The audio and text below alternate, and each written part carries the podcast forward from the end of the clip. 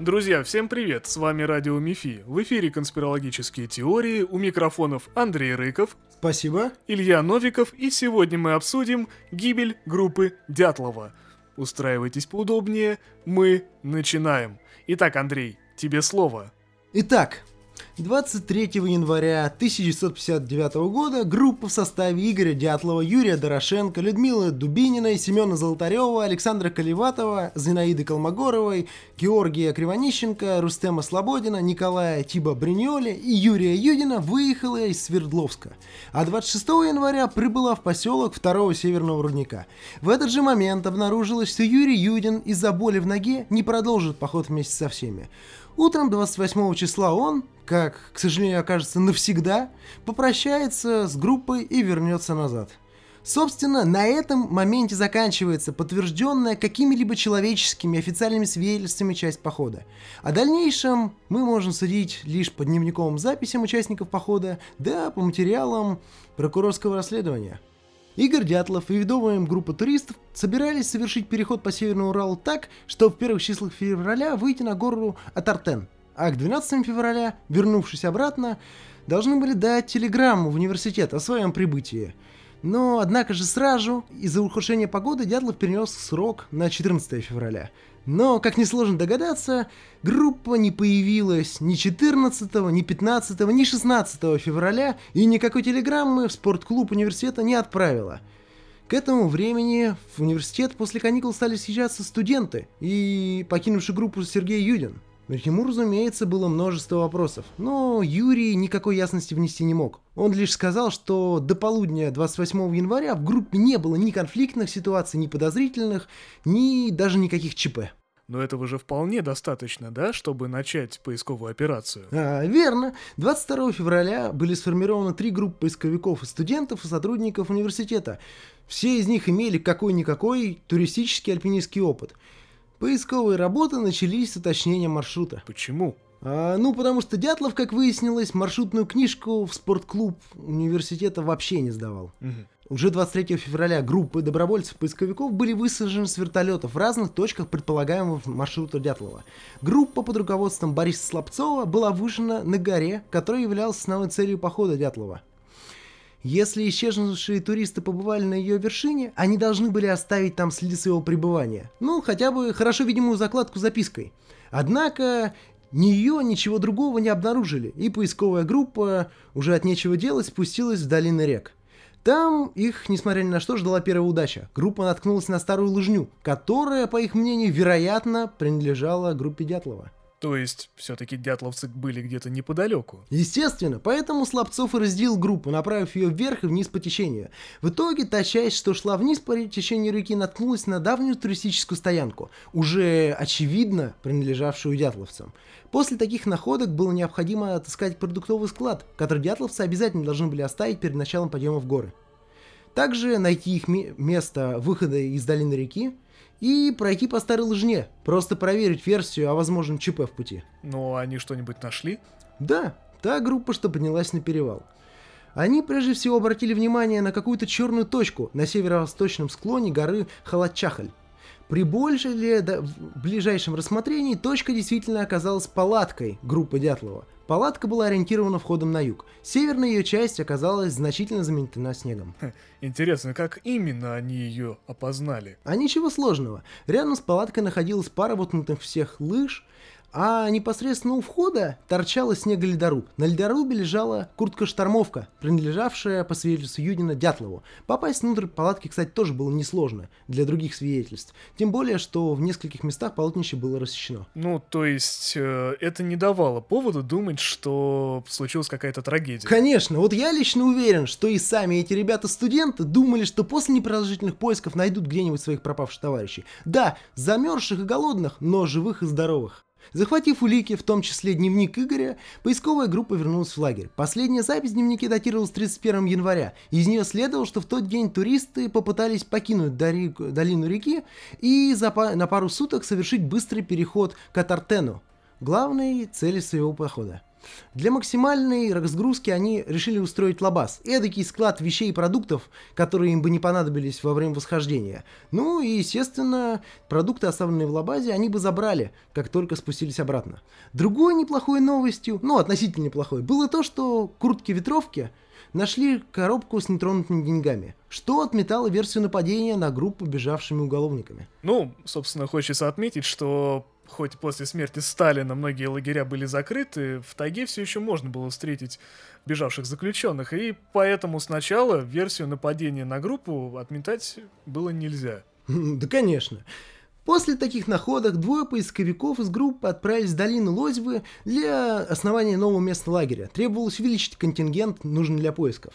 Их внимание сразу же привлек высокий кедр, стоявший на пригорке несколько ниже перевала. Ровная площадка, на которой располагалось дерево, служила отличным местом для обзора Халачахля, и поисковики отправились сразу к нему. И представляешь, не доезжая до дерева, они увидели следы костра и два лежащих рядом с ним трупа. Также вокруг казалось довольно много, примерно с десяток пеньков, обрезанных ножом пихточек. У меня, кстати, в руках есть заключение комиссии, которая установила, что вот эти вот тела принадлежали Юрию Кривонищенко и Юрию, Дара... и Юрию Дорошенко. Между тем, во время обследования склона горы, недалеко от брошенной палатки по пути к кедру, был обнаружен еще один мужской труп. Этот погибший был опознан как сам Игорь Дятлов, лидер похода. Обследование вновь продолжилось, и был найден, к несчастью, четвертый труп, на этот раз женский, принадлежавший Зине Колмогоровой. Бросалось в глаза, что палатка на склоне, трупы Колмогорова и Дятлова и кедр у ручья находились практически на одной линии, в зоне прямой видимости. А что дал первичный осмотр трупов? Все, кому доводилось видеть их погибших туристов, отмечали пугающие изменения цвета кожи. Ощущение естественности их облика усиливалось из-за того, что трупы были одеты лишь частично, не имели головных уборов и какой-либо обуви, а тела, найденные под кедром, вообще были только в кальсонах. Можно было только догадываться, какая угроза выгнала людей из палатки в носках и кальсонах в мороз в дикой местности. Тем временем на склоне другая группа приступила к разбору палатки. А, кстати, извини, Андрей, перебью. Хочу отметить, что такое вот важное мероприятие вообще никак не фиксировалось ни документально, ни фотографиями. И раз, работа с палаткой, разбор сложенных в ней предметов и их перенос вниз по склону был практически оставлен на самотек. А во время изучения следовых дорожек внимание поиск поисковиков привлек след ноги в ботинке с каблуком. Дело в том, что вся группа была в валенках, то есть явно этот след был чужим. Но его никак не зафиксировали, не измерили. Сделали только одну фотографию, по которой мы, собственно, можем судить о наличии следа. Да. Палатка группы Дятлова была установлена штатно, полностью по протоколу. Однако дальние от входа растяжки были порваны. 1 марта палатка и найденное в ней имущество были вывезены на вертолете к следователям. Там опознание вещей было проведено не без участия Юрия Юдина. Так, хорошо. Какой же вывод мы можем сделать из всего того, что ты сказал? Ну, прежде всего, они покинули свое убежище, оставив верхнюю одежду. Только исключительно серьезная угроза могла побудить группу из девяти молодых крепких людей уходить из лагеря в зимнюю пору вечером в совершенно необжитом районе. Вопрос, видимо, стоял как раз так. Либо отход вниз по склону, либо немедленная и неминуемая смерть рядом с палаткой. Опасность, с которой столкнулись дятловцы, наверное, была такова, что ножи и топоры, которые имелись у группы, не могли против нее помочь. Так, ну, давайте почитаем, что же установила судебно-медицинская экспертиза. Первый труп, это был Дорошенко, он был самым крепким и рослым членом группы Дятлова. Между прочим, 180 сантиметров роста. Трупные пятна располагались на задней поверхности шеи, туловища и конечностей, что противоречило тому положению тела, в котором оно было найдено. А на правой щеке, во рту и легких была найдена странная пенистая жидкость. И тут же очень странно, что вообще не приводится никакого химического анализа. То ли его результаты решили не раскрывать, то ли его сразу не проводили. Причем в заключение акта криминалисты о пенистой водянистой жидкости вообще ничего не сказали. Кривонищенко, как и Юрий Дорошенко, найден был под кедром. Трупные пятна располагались на задней поверхности шеи и туловища, то есть в его случае в полном соответствии с положением, в котором было найдено мертвое тело. Признаки обморожения третьей степени, на левом бедре участки неясного происхождения со сползающей кожей, а левая голень и концы пальцев – обуглены. Зина Колмогорова, она оказалась одета лучше всех, ее тело имело все признаки обморожения, включая отек мозга и легких, а ко всему прочему у нее были некоторые повреждения лица и порез на правой кисти. Ну, ты этого ждал, сто процентов. Ну, наконец, сам Игорь Дятлов. Игорь был практически одетым. Наряду с аналогичным другим погибшим обморожением были сбиты костяшки правой руки. А поперек левой ладони длинная рана, как будто он пытался схватить чей-то нож за лезвие. Интересно, чей же это был все-таки нож? Причиной смерти трех мужчин все равно было названо обморожение, а смерть Колмогоровой почему-то была названа несчастным случаем. Что странно, для смерти от обморожения характерна так называемая поза эмбриона. Это когда человек скручивается в калачик, чтобы, ну, минимизировать теплопотери. Однако все четыре трупа были найдены вытянувшимися. А если к этому добавить места трупных пятен, никак не соответствующие положению тел при их обнаружении, то у следователей невольно рождались мысли о том, что позы умерших и положение их тел принудительно изменялись до наступления окоченения – а ко всему прочему, экспертиза показала, что туристы были абсолютно трезвыми, что исключает возможность внутреннего конфликта из-за неадекватного поведения. А на месте последней стоянки принять пищу они не успели. Да я тебе больше скажу. Нет даже ясности в таком простом и важном вопросе, как количество лыж у группы из, напомню, 9 человек. В одном протоколе сообщается о 8 парах лыж, в другом уже о 9. А если приплюсовать к этому пару лыж, обнаруженные около палатки, да еще ту, которая была оставлена в лабазе, и еще были обломки неизвестных лыж неподалеку. Ну, сложив это будет чересчур много. 11 или 12. Ладно, давай вернемся к хронике событий. Безусловно. 5 марта был обнаружен труп Рустема Слободина. Находилось тело почти на середине пути между точками, в которых ранее нашли Зину Колмогорову и Дятлова. Рустем, кстати, был первым и единственным человеком, у которого было ярко, явно отмечено ложе трупа. На веке правого глаза имелась достаточно крупная ссадина с следами кровоизлияния. Правая половина лица вообще слилась в один сплошной отек. Трещина в левой височной кости, вызванная ударом тупого предмета.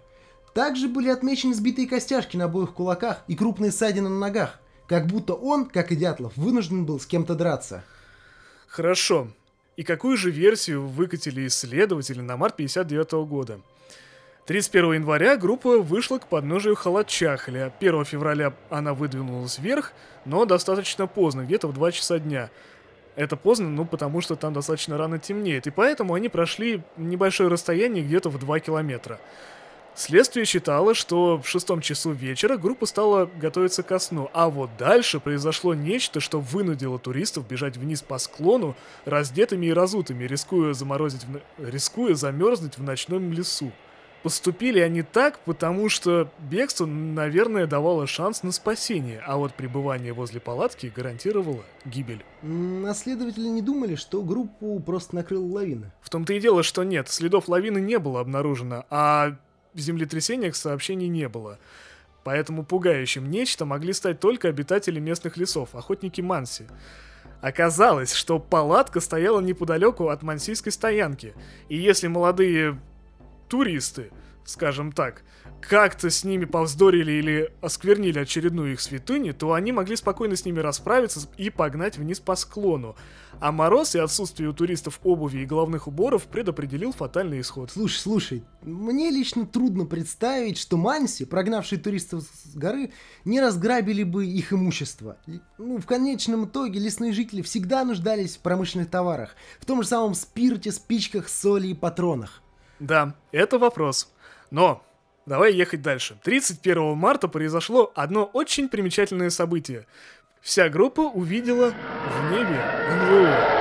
Сразу же кто-то вспомнил, что 17 февраля в этом же районе видели подобный светящийся объект. Об этом даже газета местная написала. А, только летающих тарелок они там не видели. Поэтому все, сро- все срочно кинулись к воякам, чтобы узнать у них, ну, чтобы узнать у них правду. И да, они подтвердили, что видели в небе какой-то объект, светящийся, в...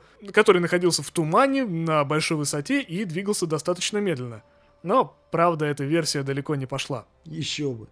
Ну, надеюсь, еще никто не позабыл о ненайденных участниках похода. Весь апрель 1959-го поисковая группа не могла найти никаких следов оставшихся дятлевцев.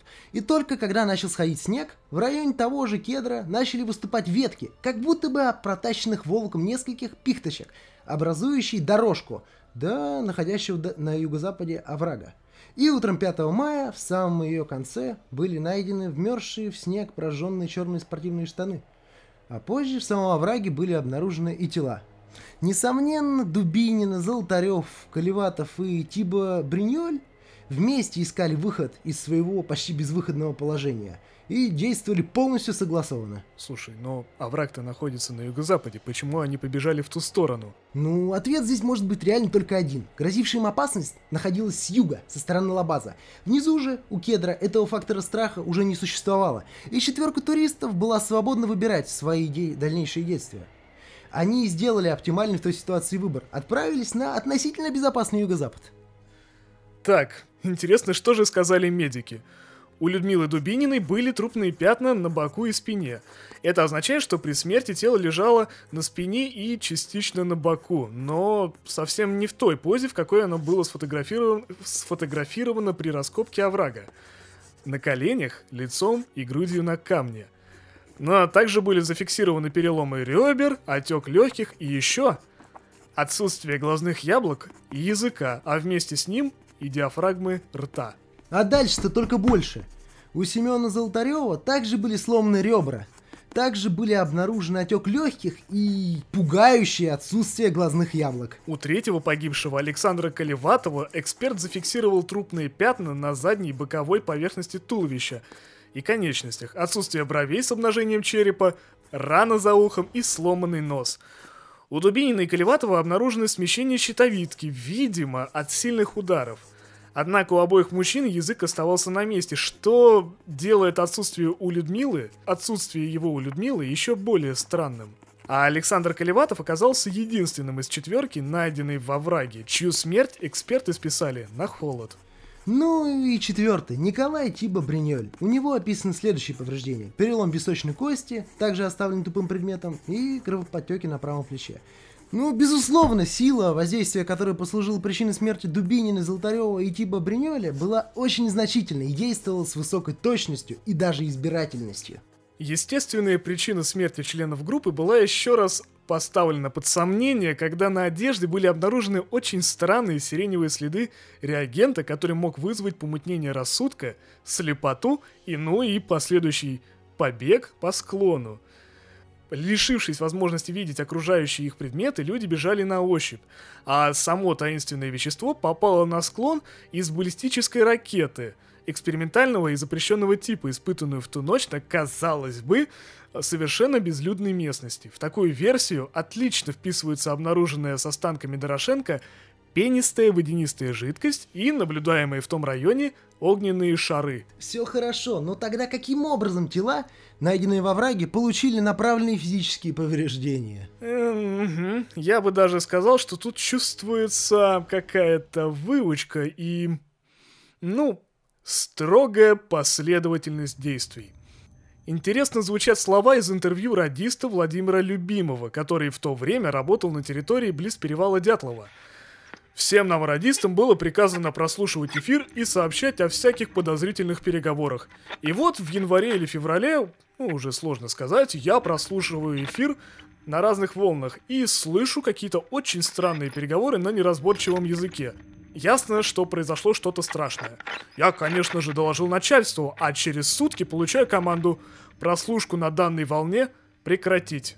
Я вот только не понимаю, для чего нужна была прослушка. Чтобы понять это, давайте обратим внимание на двух участников группы. Александр Колеватов с 1953 по 1956 год работал в Москве старшим лаборантом, подчеркну это, в секретном институте Министерства среднего машиностроения, основной задачей которого была разработка материалов для атомной промышленности. Юрий Кривонищенко. Стоп, он же по документам Георгий. Двойная жизнь? Был он в любом случае инженером объекта в Челябинске-40, ныне химкомбинат «Маяк». Свидетель и участник ликвидации одной из наиболее масштабных техногенных катастроф в истории человечества, так называемой Кыштымской аварии. А что это за авария? М-м, общем, авария 1957 года на одном из производств того Челябинска-40 по масштабам почти сравнительно с Чернобыльской. Так, так, так, так. Давай так. Если Чернобыль считается крупнейшей техногенной катастрофой 20 века, то это стоит где-то месте на третьем. Ну так вот, вполне вероятно, Юрий и Александр были завербованы иностранным агентом, с которым и была назначена встреча вдали от цивилизации для передачи материалов по советскому м, атомному проекту. Точно, еще стоит вспомнить, что сам Игорь Дятлов был прекрасным специалистом в радиотехнике, который мог бы обеспечить связь с агентом до встречи. А ко всему прочему, Дятлов прекрасно ориентировался на местности, поэтому он мог выступать в качестве проводника.